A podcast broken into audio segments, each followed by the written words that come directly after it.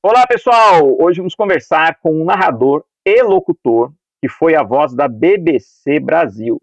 Narrou documentários, fez dublagens, fez voz de personagens para o Discovery Kids, além de ter uma trajetória como locutor de rádio, que vocês vão adorar conhecer. Estou falando do Emerson Sávio, grande profissional da área que usa sua belíssima voz como instrumento de trabalho e é referência. Lembramos também, pessoal, que estamos fazendo nossas gravações do Podgeek em sistema home office por causa do confinamento dessa crise do, do, do, coronavírus. Então, se por acaso acontecer uma pequena falhinha no som, uma interrupção, é justamente por causa disso. Então, fiquem preparados que hoje teremos um papo muito da hora mesmo. Vamos lá!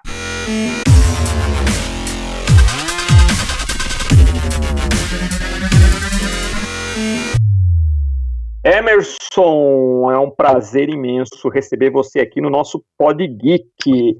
É o primeiro locutor que a gente tem a oportunidade de, de conversar, né? A gente nem fala entrevista, porque aqui no Pod Geek, na verdade, é um bate-papo. Então, seja muito bem-vindo, Emerson.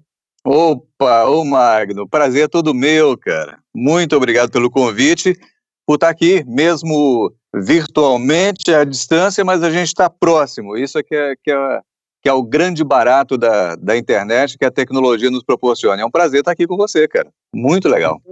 Fico muito feliz, eu, eu, muito obrigado pelo convite. Admiro muito o seu trabalho, já te conheço há um, há um tempo, né? Você é um profissional, assim, que eu admiro muito. E quero que você tenha a oportunidade aqui no PodGeek de nos contar sobre sua experiência. Eu quero que você comece falando de como você se interessou por essa atividade de locução, de narração, e como que foi é, o começo da sua carreira. Então, fale isso para a gente, até para inspirar alguns dos nossos, dos nossos fãs aqui do Podgeek que se interessem por esse tipo de, de atividade, né? Uhum, claro. Bom, Magno, eu é, meu pai ele ele tinha ele, ele trabalhava na, na, na empresa siderúrgica aqui em, em Patinga, em Minas Gerais, e, ao mesmo tempo, ele também ele era técnico em eletrônica. Ele teve uma época que ele teve uma, uma oficina eletrônica e depois ele começou a trabalhar em casa. E eu sempre acompanhava ele brincando, é, quer dizer, eu brincando, né? E ele trabalhando, consertando rádio, televisão. Ele fazia rádios, ele, ele comprava os chassis, comprava as válvulas, ia comprando os capacitores e, e, e montava os rádios. E consertava a televisão, então eu sempre via aquilo.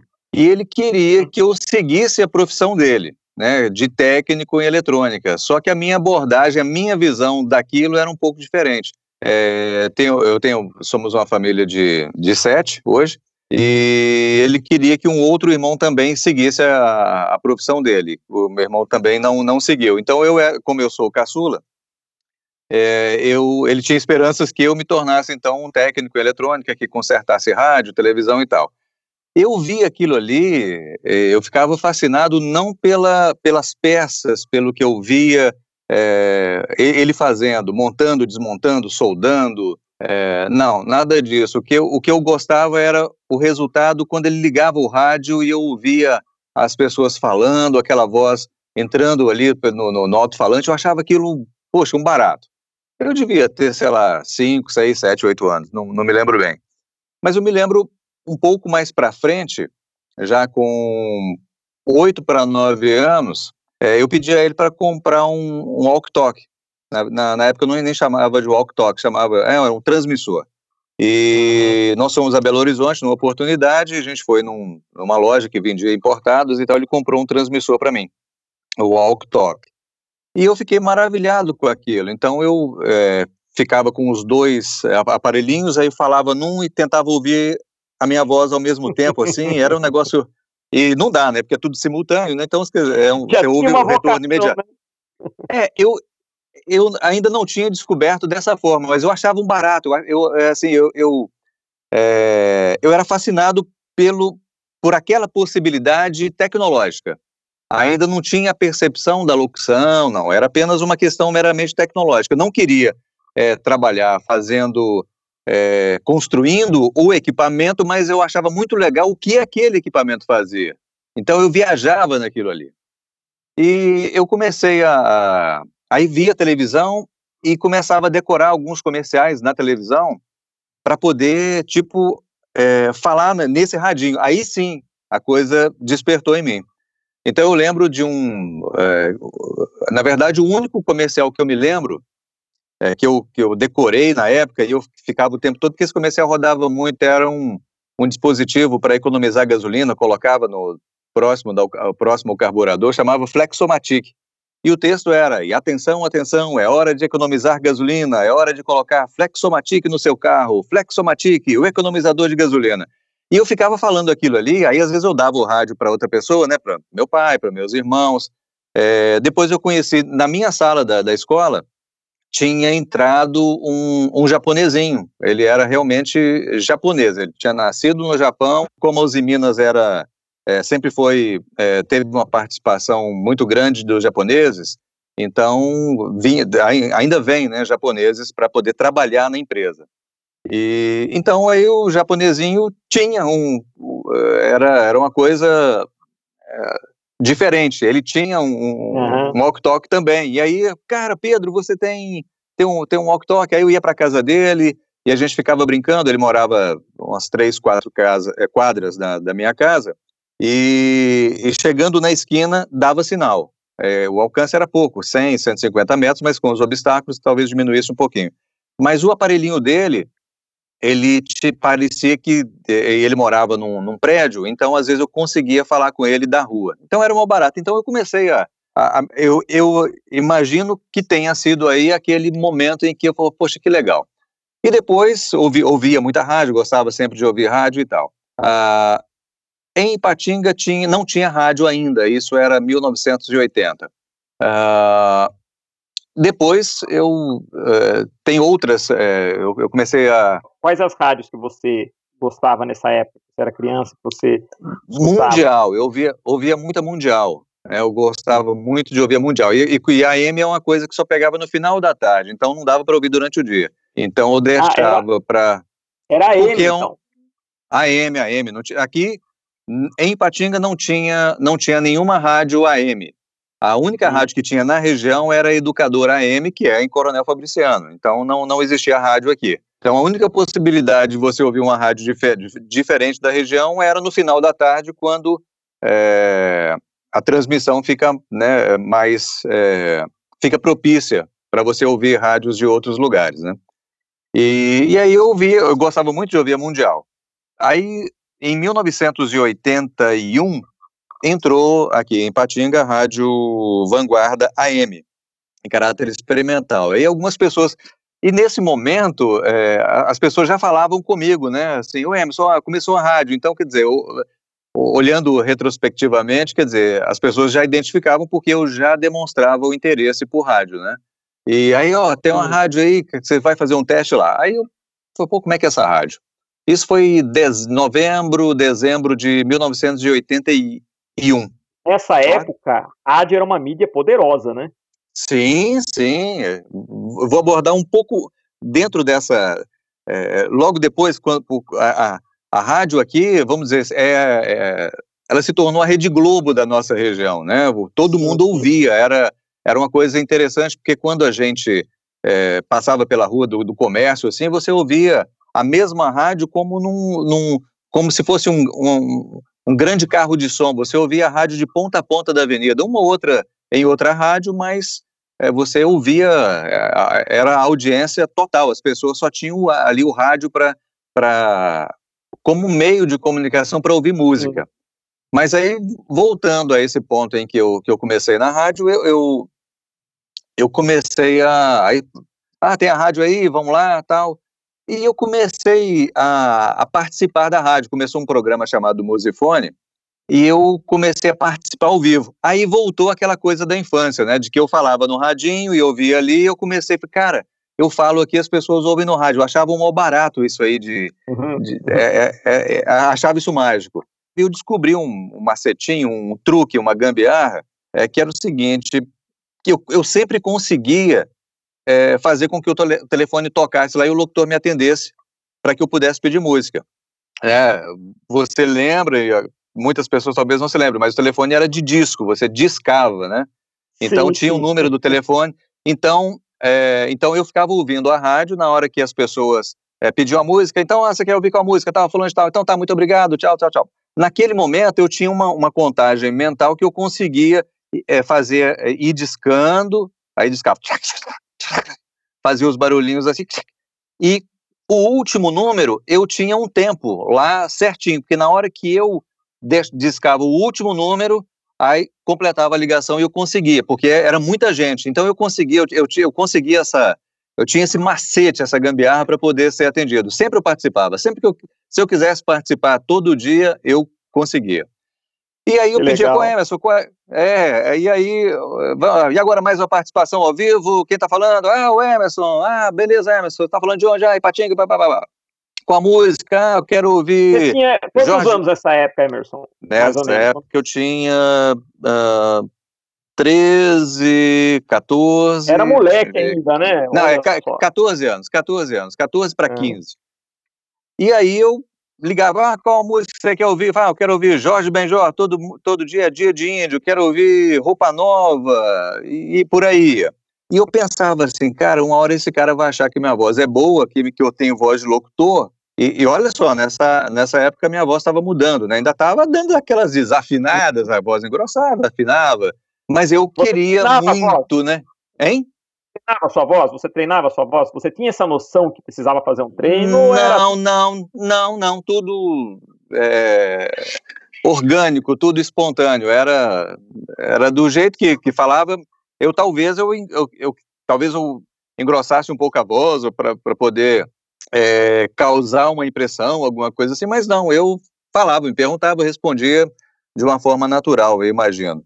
E aí, aí no dia seguinte ligava, é, Emerson, Emerson, no outro dia Emerson, Emerson, uma hora esse cara vai achar que minha voz é de locutor, tal, tal, tal, tal, tal. Magno, teve um dia, eu, esse, esse, esse dia deu uma congelada, como, é, é, é, aquela coisa, né, você tanto quer, tanto quer uma coisa que você acaba conseguindo, você persiste, né, aí na hora que eu, eu falei, quem tá falando Emerson tal, aí ele falou assim, ah, o Emerson, o locutor. Aí aquilo ali foi quase que como em câmera lenta, cara. Eu falei assim, cara, deu certo! deu certo! Aí eu, mas eu, eu, eu, fiquei meio travado, assim, não falei nada, assim, eu falei, é, é, sou, é, não, não sou locutor, não, mas eu quero ser. Aí, como é que eu faço? Aí o cara falou assim, riu e tal, falou, não, faz o seguinte, na hora que você perde a música, na hora que a gente sair do ar aqui, você, você a gente conversa. Aí terminou, saí do ar.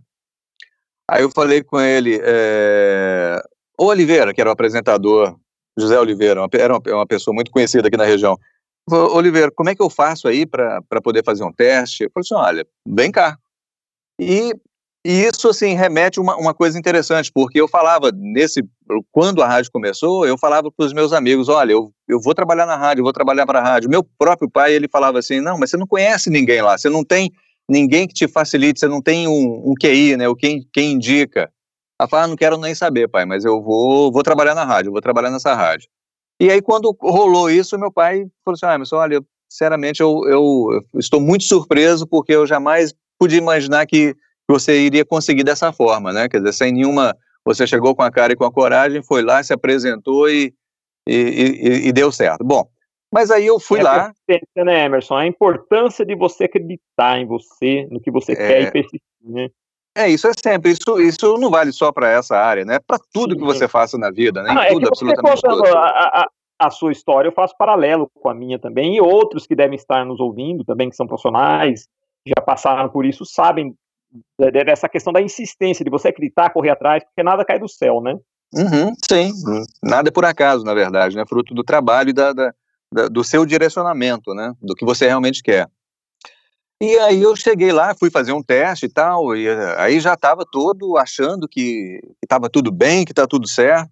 Fiz o teste, aí daí uns dias, ninguém me ligou, tal, uma semana, duas, aí me ligaram pediram para que eu fosse lá na rádio. Falei, caramba, vou ser locutor, já vou ser locutor. E nisso, cheguei lá, aí o, o, o gerente da rádio e tal, ele chegou para mim e falou assim, olha, é, nós ouvimos o seu teste, é, nós percebemos que né, você está numa fase de mudança de voz, de consolidação da sua voz, é, e você assim, não tem nenhuma experiência, mas a gente percebe que você tem uma vontade muito grande. Então é o seguinte, você, nós temos aqui uma vaga para operador, que é aquele cara que coloca os discos, que, que coloca as entrevistas, Sim. Que abre o microfone para o locutor e tal. Não é uma vaga de locutor, mas nós tivemos reunidos aqui os donos da rádio e a gente achou que você é um cara que é, que demonstrou no, teste, na hora que eu fui falar nome, tal, tal, tal, eu depois que, eu, que eles me, me atentaram a isso, pô, Emerson, você falou que estava é, tão disposto a trabalhar que trabalharia até de graça. Não, não é o caso, mas é, tem essa vaga de operador, você vai ficando aí, você vai aprendendo e tal, e aí você vai ter contato com outros locutores e você vai pegar as manhas, as, né, os cacos, vai entender como que funciona. Você quer? Opa, é agora. Para quem estava disposto a, a trabalhar de graça, já estava ganhando uma grana de carteira assinada e tudo. Poxa, não tinha coisa, não tinha nada melhor no mundo, né? Estava no seu meio, né, Emerson? Exatamente. Tá, o estava... resto seria consequência, né? É, eu estava onde eu queria estar naquele momento, né? Então, e aí eu comecei a trabalhar na, na, na, rádio como operador e a coisa foi até muito rápida. Em, em um ano e meio, aí uma, uma rádio FM surgiu em Coronel Fabriciano, que é a Galáxia, e aí eu mandei fita para eles, é, eu fui para lá trabalhar por, um, por uns dias, fiquei lá 28 dias, aí a rádio que eu estava como, como operador, que estava, é, vamos dizer, tinha acabado de inaugurar uma FM, me chamou para entrar nessa FM que eles tinham acabado de inaugurar também. Então, num, num, num curto espaço de tempo, de apenas uma rádio é, AM em Coronel Fabriciano, é, passou a ter três rádios, né? Então, é, é, quatro rádios, na verdade, né? Duas do mesmo grupo, e então, o Educador AM é, em Coronel Fabriciano, Galáxia FM em Coronel Fabriciano, Vanguarda AM e Vanguarda FM, que virou depois 95. Então, quer dizer, quatro rádios no espaço de dois anos e pouquinho, mais ou menos. Ampliou então, o mercado, né? Ampliou, e aí nisso a rádio, é, com a, as rádios tinham uma, um, a Galáxia tinha uma proposta muito informal de, de, de comunicar, muita brincadeira, muita piada, é, não era uma rádio travada. Já a 95 era uma rádio mais séria, em que você anunciava, desanunciava as músicas e tal, notícia e tal. Já a Galáxia, ela tinha um esquema mais Transamérica FM, mais Jovem Pan, e então isso foi o boom. Aí que eu te, voltando aquilo que eu te falei, é que se tornou a Rede Globo da região. Na época, se você uhum. quisesse ouvir uma música, é, você tinha que obrigatoriamente ou comprar o disco, que nem sempre estava disponível, que às vezes o disco demorava a chegar, porque é, você ouvia, ouvia na televisão, depois você ouvia no rádio. Então as, as pessoas queriam gravar a música, lembra? Gravador é, cassete, é, nossa, colocava... isso era muito comum. O que eu fiz disso, cara? Você acredita que até hoje eu tenho algumas fitas, na minha época de adolescente, que gravava, você ficava esperando a música para gravar, né? E torcendo para o locutor não falar é, em cima da música. Exata, ou não falar em cima ou quando ela está terminando, né? É, que era, um era o terror. E, e, e, e, os locutores, nós os locutores, o grande, o grande barato de, disso aí tudo é, é, o que a gente chamava de fazer a cabeça, que era fazer a cabeça da a introdução da música. Então, quer dizer, o que era o terror pro ouvinte era, era o nosso maior prazer, porque aquilo te dava o clima para você falar. Então a música tum, começava a tocar e você começava a falar em cima. Então, ZYC 736, é, ZYD 467, Transamérica FM, pá, pá, pá, o melhor som do Rio, e você vai falando em cima daquilo ali, e na hora que você termina de falar, o, o cantor começava a cantar. Isso era, era, era a moda na época. Hoje era nem técnica, tanto. né? A técnica era, do rádio. É, era, e isso dava uma dinâmica bacana. Só que é, eu entendo claramente que, do ponto de vista do ouvinte, isso era terrível, né? Então a gente tinha um esquema, a gente fazia o que a gente chama de fazer a cabeça da, da música na, na primeira música do bloco, mas a gente deixava, dava colher de chá, duas, as duas músicas sequentes da, da, da, daquele bloco ia sem, ia sem locução. Então, então, vamos dizer assim, a gente não era tão mal assim, né? Então, é, e foi assim. Eu, eu é, a, a, a, Rádio Galáxia, a Rádio Vanguarda, é, quando você estava na rua, ou era uma ou outra, assim, as duas batendo de frente, todo mundo ouvindo. As pessoas ouviam nos bares à noite, é, vamos dizer, era, era a sonorização do, do, dos bares, é, dos botecos, das, das hamburguerias. A parte da, da, nossa geração, né? Principalmente quando a gente Exato. era adolescente, saía à noite para curtir, paquerar, mandar mensagem para namorada via rádio. Isso sim. é muito comum, né? Sim, sim, bem diferente de hoje, né? Porque hoje você tem é. uma, uma diversidade de possibilidades, né? uma diversidade de mídias em que, em que tudo isso era canalizado no rádio. Você não tinha outro meio. Se você Exato. quisesse, né? Eh, imagina você comprar um, para você ouvir uma música, vamos supor, Rita Lee lançava uma música. Então, se você quisesse ter aquela música, para ter aquela apenas aquela uma música, você tinha que comprar um, um LP. Então, você tinha que ir na loja comprar um LP, e, e, que era caro, né? Um, eu imagino que hoje, se eu tivesse um LP, ele custasse hoje alguma coisa em torno dos 40, 50, 60 reais. Não sei se eu estou falando bobagem, mas é, não seria barato você ter um, um LP. Só, só para situar aqui o nosso pessoal que está nos ouvindo, o pessoalzinho mais novo, né, uhum. o nosso público, explicar o que é o LP, porque às vezes para a gente é comum e tem alguns conceitos que o pessoal mais novo às vezes né, é, é, o LP na verdade era, era o long play, né? Era, long era o, play. Era, era aquele que a gente chama de bolachão, aquele disco de vinil grande, né? É, bolachão, exatamente. Bolachão. É, eu, tenho, eu ainda tenho alguns, sabe, o Magno? Tem uns também. guardados aqui. Tá, tá, voltando, né? Sim, sim. E, e, tem uma questão técnica que eu, que eu li outro dia na matéria, é o seguinte, que o, o LP, o vinil, ele consegue é, reproduzir os graves muito melhor do que o CD e que a, que a música binária, a música é, de computador, né, que o arquivo de, de, de Wave e tal. Eu não sei se isso é verdade, mas foi uma matéria que eu li, que, ele, que o LP ele consegue um, um alcance maior nos graves eu vou até além. Né? Quando começou, né, eu comecei a ter CD, a mídia CD entrou e foi uma revolução, é óbvio uhum. que o som era mais puro, isso sem sombra de dúvida. Os mais saudosistas, o pessoal que gostava mais do vinil, começou a defender o vinil, falando exatamente isso, com a questão da, da sei lá, que os, do, do, da sonorização, dos graves, tudo. Eu achava que era só uma desculpa, que na verdade o som do CD com certeza era mais puro e melhor. Mas uhum. eu vou pela o que eu acho legal, por mais incrível uhum. que pareça, do disco, é justamente aquele sonzinho do disco. Né, aquilo tem um. um é, é, cultural, na verdade. Entendeu? Eu uhum. encaro aquilo uma coisa que era a característica do vinil. Né? Então, sei lá, era é, legal, era e, legal. Sim, e, e, o fato de você ir à loja, tem toda aquela é, é, igual quando chega uma encomenda sua do correio, você está ansioso por aquilo. Era mais ou menos esse sentimento que você tinha quando você ia à loja de disco. Você ia encontrar o coisa. disco do seu artista preferido. Ah, e, e, eu que gosto de desenho, sempre gostei de desenho, né? Os, os, discos de rock das grandes bandas de rock, principalmente rock progressivo, tudo assim, uhum. capas conceituais, feitas, né? Com ilustração, tinha aqueles encartes. Né? Exatamente, então... tinha um departamento gráfico nas gravadoras só para isso, né? Exato. Então, e... é, era toda uma cultura, toda uma indústria, né, que inclui o rádio, inclui a, a, a produção em si da, da, da, mídia disco. Então, acho que tudo isso estava interligado, né, Emerson?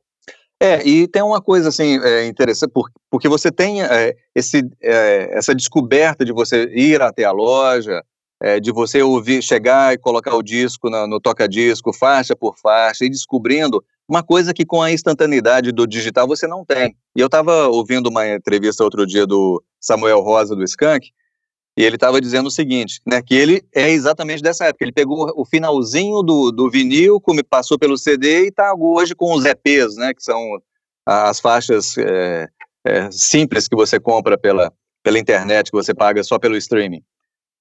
E ele estava dizendo o seguinte, que ele estava no carro com a filha e com a amiga da, da filha dele, e ele falou assim: ah, eu estava tava sendo ali o motorista, estava sendo o Uber da, da, da, das meninas. E aí a filha de tanto a filha dele quanto a amiga estavam passando assim, pegando no celular e ouvia, ouvia uma música, colocava música, tá, começava a curtir a música, ouvia 30 segundos, um minuto, já pulava para outra e tal, tal, tal. Aí ele falou assim, falou com elas, eu não me lembro o nome dela.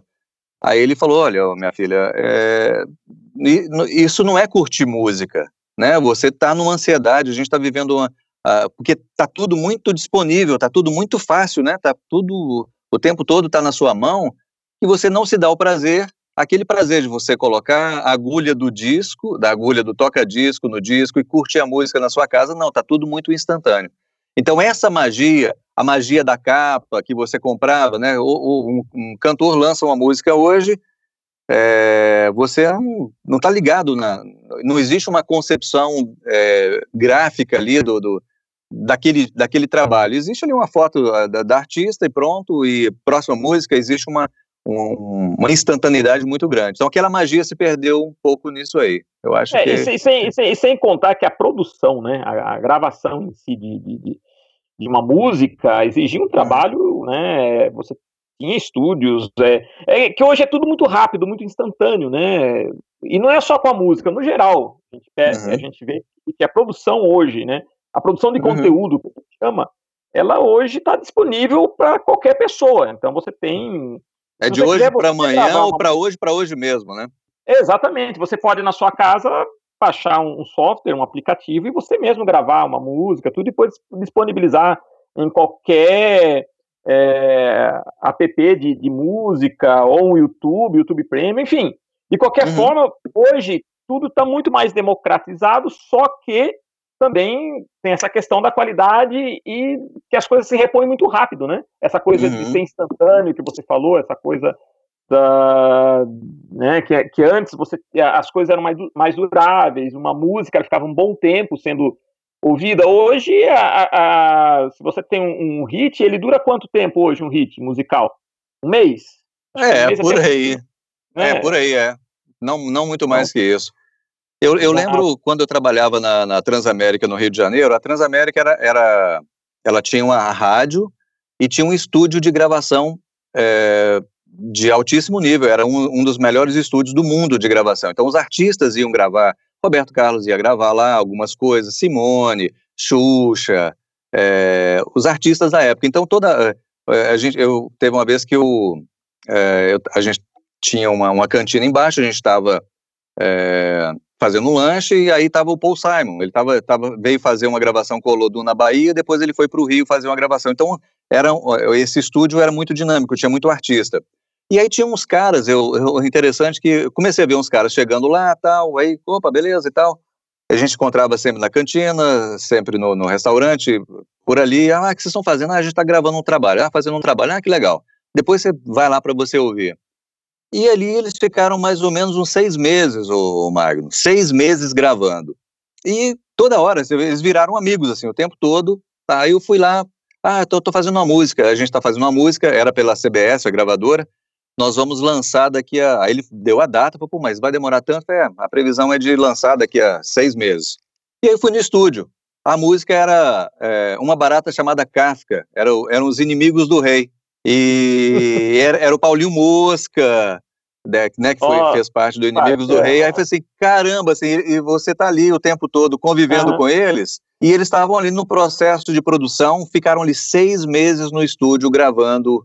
É, não sei se chegou a seis, mas cinco, seis meses. Foi um tempo muito grande, assim, dentro de estúdio para produzir o primeiro trabalho. Foi uma coisa muito pensada, né? Então hoje, é, é voltando àquilo que você falou, né, da da, da instantaneidade. É, Eu acho que hoje você ficar seis meses produzindo um, um trabalho, pouca gente faz.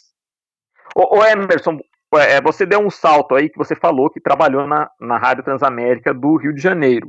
Você uhum. tem uma carreira, assim, como locutor de rádio e também até da. da você foi locutor da, da BBC, né, no, no Brasil. É, só, só queria te perguntar o seguinte: você estava falando desse período que você começou a trabalhar, você sentiu na época que você estava começando que havia alguma técnica para você pronunciar, falar alguma coisa? Porque eu vejo que quando eu converso com alguém que trabalha na área de, de, de, de narração, ou mesmo você, locução de rádio, documentário, parece que essas pessoas elas têm uma voz diferente, uma maneira de pronunciar diferente. Isso é algo que você vai adquirindo, observando, ou é uma técnica que você desenvolve? Como que foi esse processo? Bom, é muito na observação mas uh, porque é o seguinte, no rádio especificamente, você só tem uma única via de comunicação, então você precisa ser bem entendido pela outra pessoa, porque está do outro lado. E, e se você não, não consegue pronunciar bem as palavras, então é preciso que você fale bem, que você, mesmo que você fale muito rápido, mas que você pronuncie todas as sílabas de uma forma é, inteligível, para perceptível para quem está te ouvindo. É, eu até cheguei a gravar alguns vídeos é, comentando sobre algumas pessoas conhecidas que, que têm problemas de dicção. Né? Então, é, que comem as palavras de uma forma que, que você até entende, mas assim, fica, é muito estranho. Essas pessoas, elas deveriam fazer um, um, tratamento com um fonoaudiólogo, que é o profissional mais indicado para resolver esse tipo de, de, de problema. E então tem muito disso. A nossa percepção é, a nossa preocupação é você falar bem todas as sílabas, todas as palavras. Existem pessoas que, que exageram, né? Eu tenho, é, é, tem, assim, tem pessoas que acham que, que tem que ter um, é, elas têm que abrir a boca e a pessoa tem que reconhecer, ah, esse cara é, é, trabalha no rádio. Não, não é bem assim. Você tem que ser o mais, é, o mais espontâneo, o mais natural possível. Né? Então você não tem que necessariamente impostar muito a sua voz. Você tem que ler. É, e hoje todos os meios eles estão cada vez mais informais. Então quanto mais padrãozão você estiver, mais quadrado, mais é, mais antigo, antiquado você estará. Então, uh, uh, tanto é que gravações, hoje você vê é, pessoas fazem vídeos pelo celular e aquilo ali bomba, dá milhões de visualizações. Você vê, você pega, você pega canais de televisão, por exemplo, CNN, Globo News, Globo, né, emissoras de televisão, e você vê uma coisa acontecendo que não acontecia. Você vê imagens, entrevistas feitas pelo, pelo Skype ou por uh, chamadas de, de vídeo de modo geral, e a qualidade da imagem ela não está tão boa. Isso era é, vetado pelos setores de, de, engenharia das emissoras antigamente. Se uma imagem ela não tivesse certeza, um padrão excepcional de imagem, aquilo não ia para o ar. Hoje não, hoje então, quer dizer, e você não tem como manter um, um padrão ótimo de, de qualidade em 100% das situações. Né? Então, você tem momentos em que você. É, o que, que, é mais importante, a qualidade da imagem ou a qualidade da informação? Então, hoje se percebe que existe. Uh, o mais importante é a qualidade da informação. Se for possível, com boa qualidade de embalagem, tanto melhor. Mas o que, o que importa é a instantaneidade e agilidade da, da informação. Né? Acho que, de um é. modo geral, funciona assim. Então, a preocupação com, com é falar bem as palavras para que as outras pessoas é, entendam o que você está falando. E, e, e, e, sua trajetória? Então, para você chegar né, aonde você chegou, como você deu um salto, a gente estava falando, que você comentou que trabalhou na Transamérica do, do Rio de Janeiro, você trabalhou hum. também na, na, na, Globo, né, na Rádio Globo, não foi? Na ah, Rádio Tupi. Tupi. Na Rádio Tupi, isso, Rádio na Rádio Tupi. Tupi. Uhum. E, e eu... na BBC. Então, como que foi essa sua trajetória? Conta um pouco para a gente agora da sua experiência, saindo dessa primeira fase sua, do aprendizado, tudo, e ganhando o mundo, vamos dizer assim, né? A trajetória é, do, do, herói. Conta a sua trajetória do herói para a gente. É, eu saí, eu fui para o Rio de Janeiro. Nessa época, eu, eu, eu, eu, já tinha trabalhado um bom tempo no, no Vale do Aço, fui para o Rio de Janeiro e, e aí entrei na Transamérica. E concomitantemente trabalhei na Tupi também. E eu fazia, o interessante é isso, que eu fazia dois estilos completamente diferentes. A Transamérica jovem, é, bem voltada para aquele público Zona Sul, né, rapaziada, uhum. e, e, a Tupi completamente o oposto disso, uma rádio é, muito formal, noticiário, então é, é, é, são formatos muito diferentes. Eu trabalhava na Transamérica de. Depois que eu, que eu, fixei num horário, né? Eu trabalhei em vários horários, mas assim, o horário que eu mais trabalhei foi de 18 às 22. E eu trabalhava na da Transamérica de 18 às 22 e entrava na Tupi a uma da manhã, de 1 às 6 da manhã.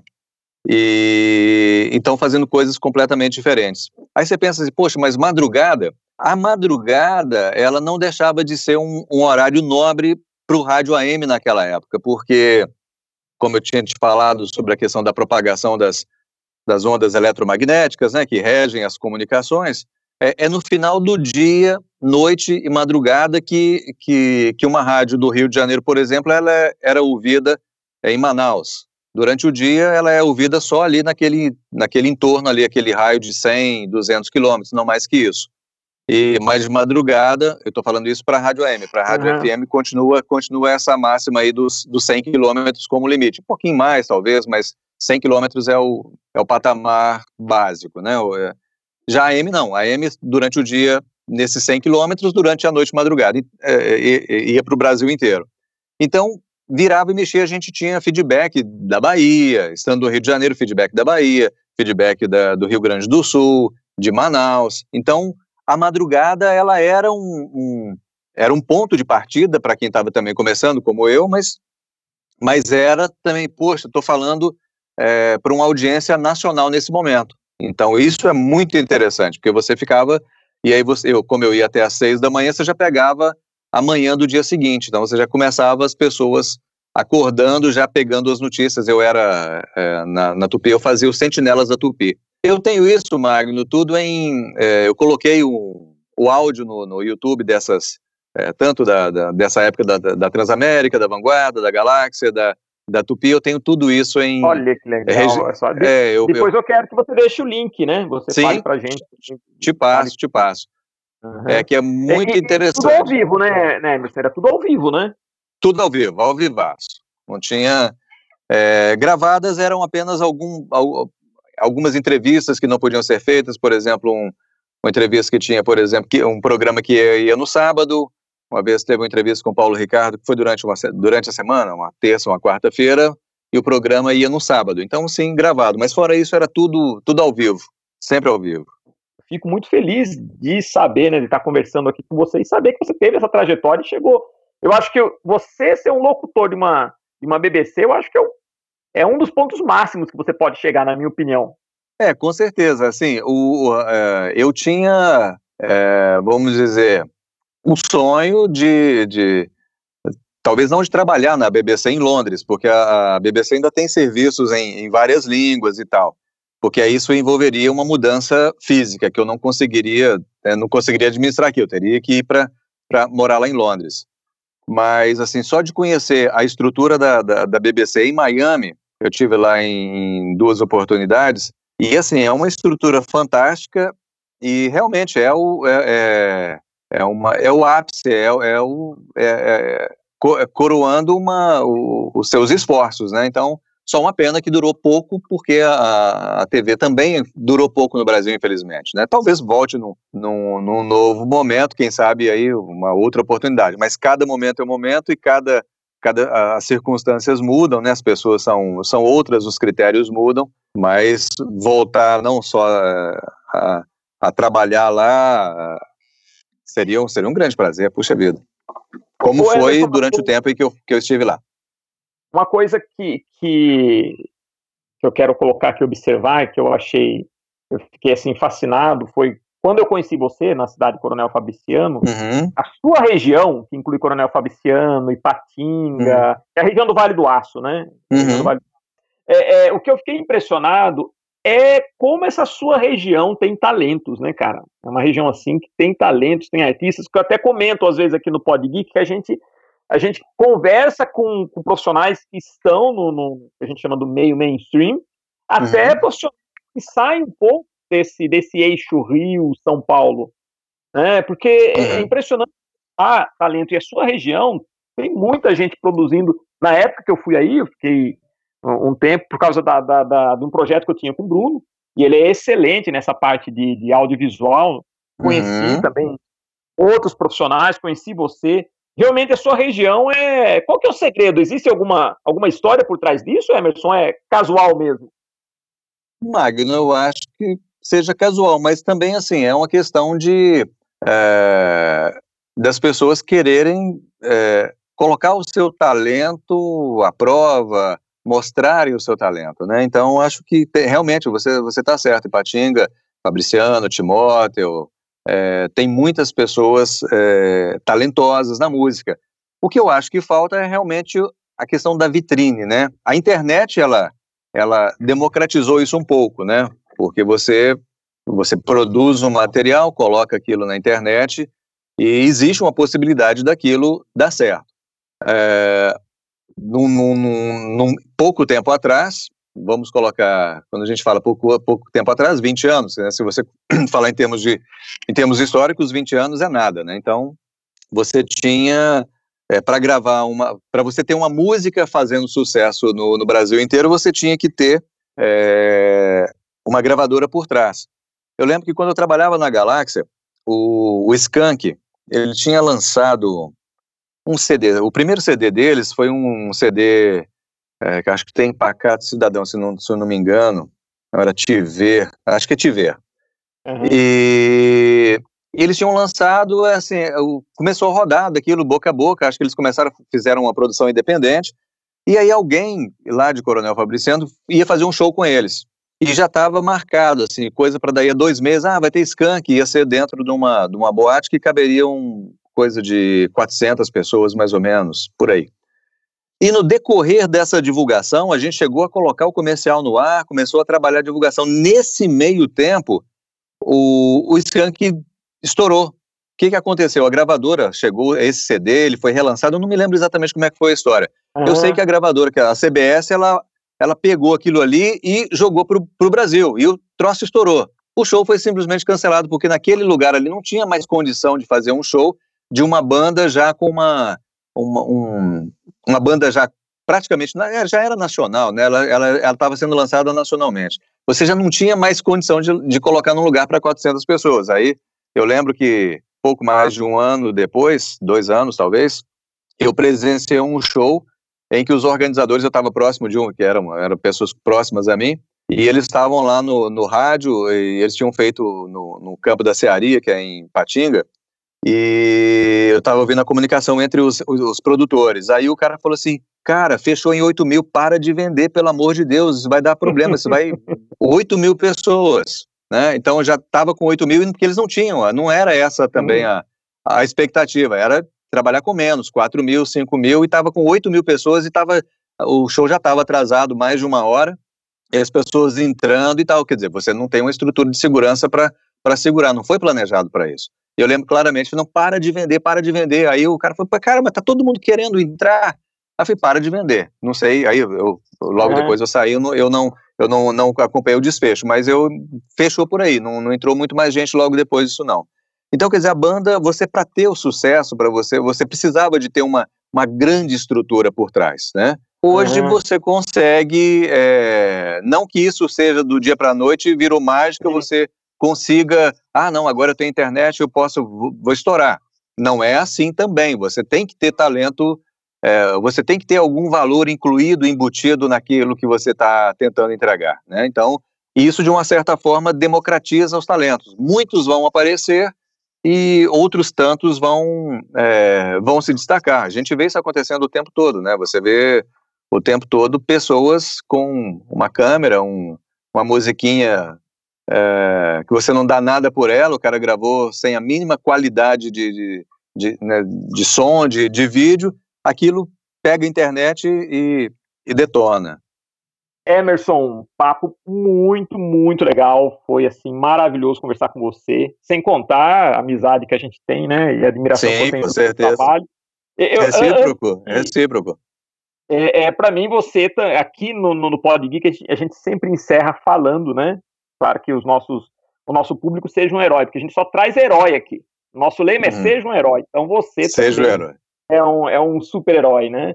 Opa! E, com certeza. E eu gostaria que você deixasse algum, assim, as suas redes sociais, você mencionar suas redes sociais, seu canal no YouTube, para quem quiser entrar uhum. em contato com você, né? Uhum. Antes da gente encerrar, por favor, passe para a gente suas redes sociais. Com prazer.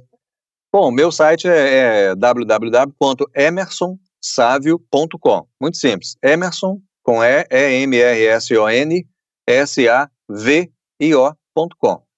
E nesse site tem uma, uma pequena amostra é, do meu trabalho. Tem alguns trabalhos de, de locução é, comercial, tem locuções mais institucionais, é, tem é, dublagem, tem coisas caricatas, algumas coisas que, que eu fiz para o Discovery Kids, que são alguns comerciais é, fazendo personagenzinhos no, no, no, comercial, então tá tudo ali disponível, www.emersonsabio.com, só .com, não tem BR não, emersonsabio.com, e ali tem uma amostra, e a partir dali tem, tem links para falar comigo, por e-mail, meu e-mail é emersonsavio.gmail.com, ou então pelo próprio site também tem um, tem um link lá para falar comigo via e-mail, no YouTube é Emerson Sábio, você também me acha.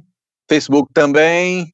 É, Instagram é Emerson Locutor, mas aí Instagram eu não ainda não não alimentei muito o Instagram. Eu, eu trabalho, eu gosto mais de, de, de colocar as coisas no site quando, quando atualizo. E se você der um Google Emerson Sábio Locutor, você vai, vai me achar com certeza. Aí fica fácil entrar em contato. Será um prazer atender todo mundo, bater um papo com todo mundo. É, se alguém tiver alguma dúvida em que eu possa ajudar, se alguém tiver alguma dúvida em relação à locução, é, enfim, o que estou à disposição. Para quem precisar também, estamos aí.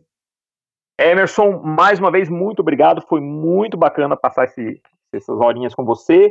E, como eu falei, você para a gente é um herói e deixamos aqui, então, para o nosso público aquela mensagem. Sejam vocês também heróis, como o Emerson, esse locutor incrível, fantástico, que a gente teve a oportunidade hoje de trazer aqui no Pod Mais uma vez, muito obrigado, Emerson, e pessoal, até a próxima.